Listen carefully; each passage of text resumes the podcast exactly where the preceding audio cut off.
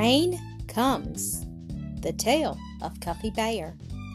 Cuffy Bear was disappointed, for when at last his father came galloping up to his house, he brought no pig with him. Indeed, he seemed to have forgotten that it was his birthday.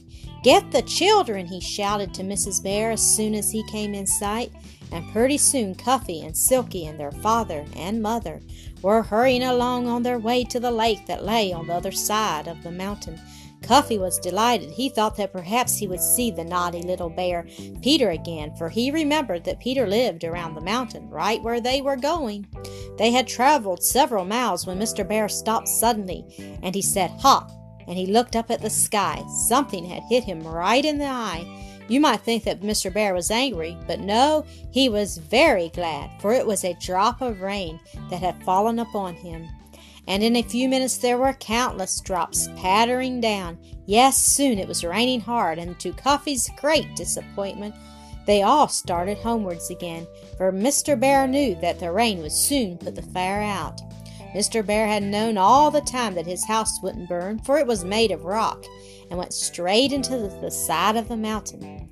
But he knew that if the woods all around caught fire, it would be several days before they could go out and eat anything and get anything to eat or even a drink of water.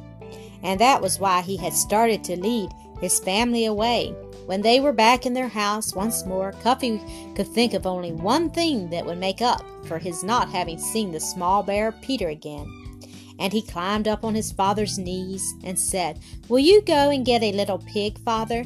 A pig? Mr. Bear exclaimed.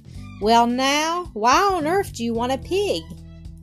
What would you do with a pig? I'd eat it, Cuffy answered promptly. It's your birthday, you know, and we ought to have a pig so we can have a real feast. Mr. Bear smiled, and pretty soon he went out of the house. He was gone a long time, but at last he came back again fairly staggering beneath the load that he carried. When Cuffy saw what his father dropped down onto the floor, he hopped up and down in his delight. There was no pig there, but Cuffy didn't mind that, for Mr. Bear had brought home four rabbits, and four squirrels, and four porcupines, and four raccoons. And Cuffy ate and ate until his skin grew so tight that he was afraid it would burst. He ate all of one rabbit, and one squirrel, and one raccoon.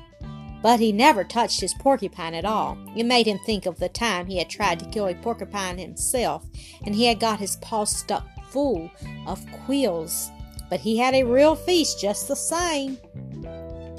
Thank you for listening to another episode of Acresoft Story Classic.